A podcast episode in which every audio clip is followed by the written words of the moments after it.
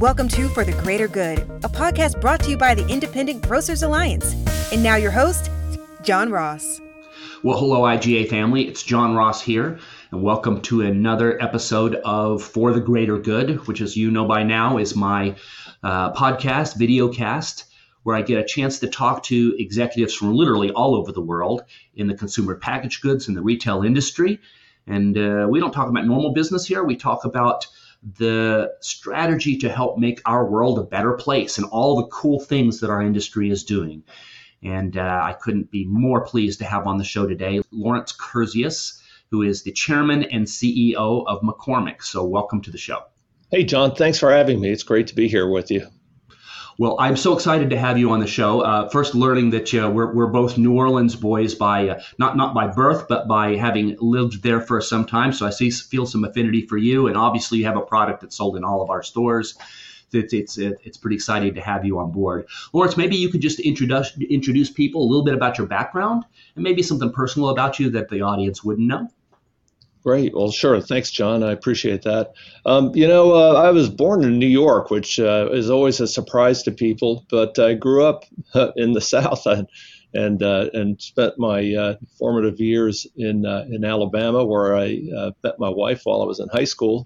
But, and you know, she and I are just about to have our 44th wedding anniversary. So congratulations! That's awesome. Exciting time for exciting. It's been an exciting ride for both of us. Um, but uh, and, and I've worked across the South in my in, in my career, and, and I know that that's an area where many of your independent grocers are, are really strong. Um, gosh, I, I, I can remember the Piggly Wiggly store, uh, you know, near, you know, near my home, and and uh, and and things like that, and uh, and, and so I, I, do appreciate the. Uh, the, the independent grocer. I, I can remember uh, doing a sales assignment early in my career where you know, working with independents who told me SAMI didn't live there, um, in reference to the oh, SAMI data that uh, manufacturers relied on so heavily uh, at the time. But uh, you know, my career, I've thought of myself as moving between both the big company uh, uh, world and the uh, entrepreneurial world, and and I had some great experiences with uh, major manufacturers like the Quaker Oats Company and Mars, but also uh, some wonderful experiences with small businesses. Uh, again, who, to who uh, the independent is really important. Um, you know, you mentioned New Orleans. I I spent a great deal of my uh, career at Zatarain's, uh, the New Orleans style food company that uh, is iconic in New Orleans, but not so well known uh, outside of uh, out, outside New Orleans.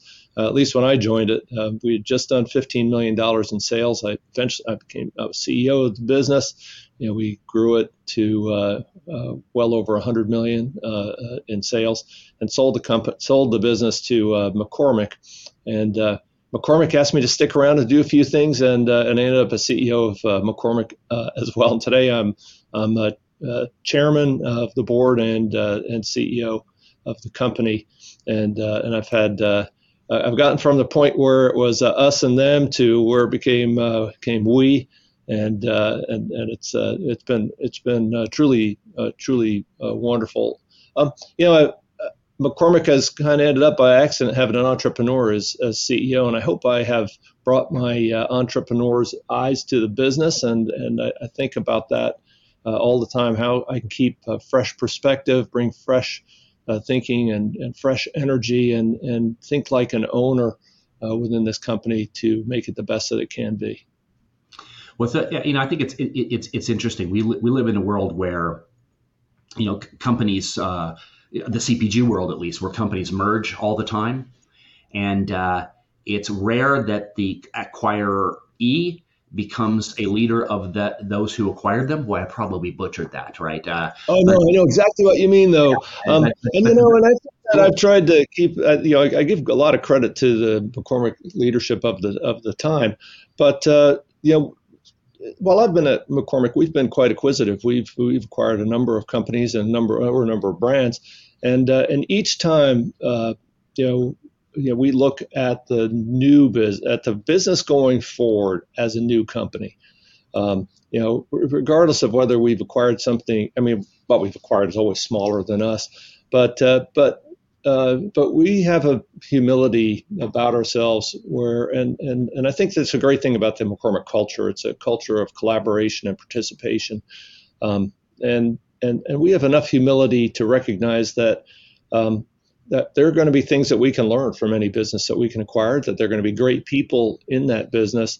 And, and the, the real win is when we you know, acquire talent that can go on to do bigger things at the bigger company or we can get, you know, in addition to, you know, some wonderful uh, brands and, and maybe some new customer relationships, um, we also find new ways of doing things that make the bigger enterprise better. So we always look for the best in both companies. And, uh, and, and that's an that's an important part of our playbook. And and I'm one of the proof points. So you know, when I'm talking to you know the owner of a business about acquiring something that may be a a family business or you know, or, or, or, a crown jewel in a in, in a in a portfolio. Um, you know, I'm, I'm one of the I myself am one of the proof points that there are great opportunities for the people in that business um, as well as whatever the financial benefits might be. So you and I serve on the Consumer Goods Forum, which is a global um, it's a global board made up of CEOs, big CPG companies, big retailers. The, the key is the international companies, right?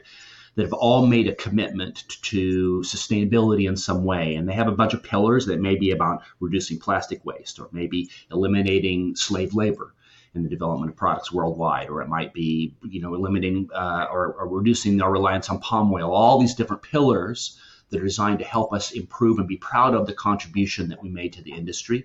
Maybe you could speak a little bit about uh, your role there. You know, that's great. And, you know, I am on the board of the Consumer Goods Forum, and uh, I'm certainly proud of it. I, I, it's a wonderful organization that represents the interests of our industry globally and, uh, and, and, and does really fantastic work. There are a number of national associations that do a similar thing on a national basis.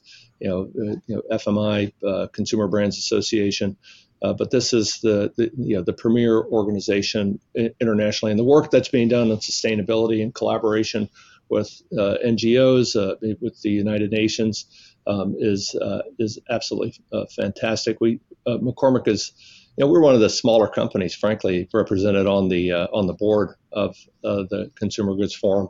Um, so you know, we can't do everything, but where we participate, we try to make a difference. We're, we're members of two of the coalitions, um, the uh, the Coalition for Healthier Lives and the uh, Coalition for Human Rights, and, uh, and and both of those are doing important work. But you know, McCormick's commitment to what we call purpose-led performance, you know, really predates our joining any of those coalitions.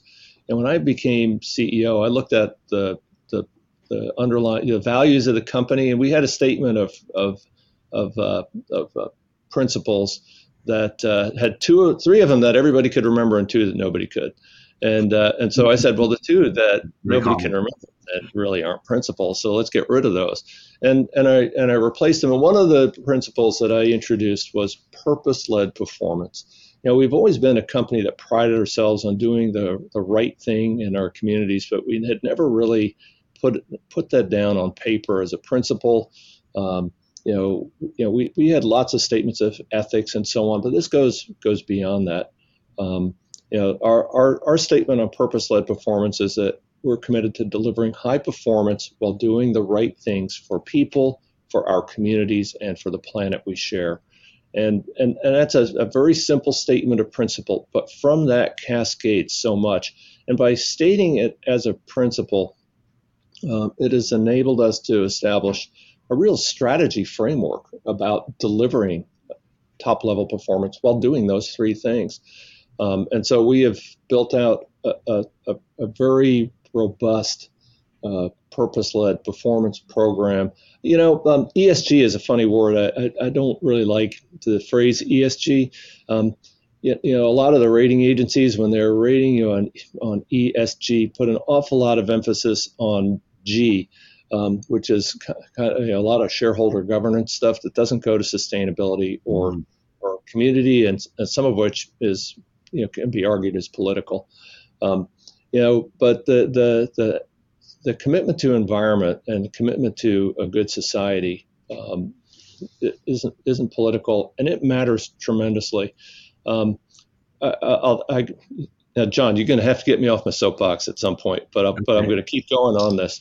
Um, you know, we started looking at sustainability, you know, first uh, because we are, you know, we're a known primarily as a spice and extract company to the consumer, and the iconic ingredients that go into our herb, spice, and seasoning and extracts uh, product line um, are mostly grown within a few degrees of the equator. And if you trace the equator around the world, you see that that goes through a large number of areas that are very fragile and subject to um, disruption from from uh, climate change. You know, they are emerging markets uh, where where middle classes are getting stronger and where people aren't going to farm and grow the way that they used to. Um, and, and our sustainability initiatives really started with their root in, in a very good uh, business case, which is how are we going to assure that our iconic raw materials are going to be available 20 years from now? Who is going to grow them? How are they going to be grown? The, the way it's being done today isn't sustainable. How can we, you know, bring agronomy and agricultural science to these growing areas to improve their productivity, uh, you know, how can we use technology so farmers know what to do in their fields to you know, produce you know the the materials to our standards, um, and all of that has a side benefit of improving water use, improving soil use, um, improving farmer livelihoods, and and and building uh, building security. And so that's a that's an important uh, uh, underlying principle in our uh, sustainability initiative. It comes comes from a business case. Lawrence, I, I love the way you say that. So um, I think I think it's it, it's easy to get ourselves as business people into a trap, thinking that you know the pragmatic nature of running a retail business or running a manufacturing business, right, is somehow at odds with sustainability or at the cost of these sustainability issues that somehow I have to do some green things in order to pander to, you know, a, a, a, demand that may be coming from special interest groups on the coasts or whatever. I mean, you can you can rationalize your way into a lot of kind of, you know, um, uh, thinking in which you separate running your business and sustainability as if they're two separate things. Yeah, I what I love really... about these interviews, what I love about these interviews, I ask this same question with every one of your, your, your, your peers, and the answer is always the same, which is that thinking about how my business impacts the world and the source of materials and the labor that we draw from, that it's just smart business to build a sustainable a, a, a, a program for how we run our brand. And I love your answer. It is absolutely perfect. You know, so it was it's a long-term investment for a long-term uh, benefit as as uh, as we saw it. I will say, you know, it has given us, frankly, better quality. Um, we have more traceability and more control from source to us. Um, there, it, it's taken the middleman out. So actually, you know, it, yeah, that's actually a cost benefit, believe it or not and uh, and and frankly, it's a competitive advantage for us. We're in, in, our categories, we're we're the only ones with the scale to do it. Um, and so this is also, you know, goes to one of our business strategies, which is to be the undisputed leader in herb, spices, and seasonings.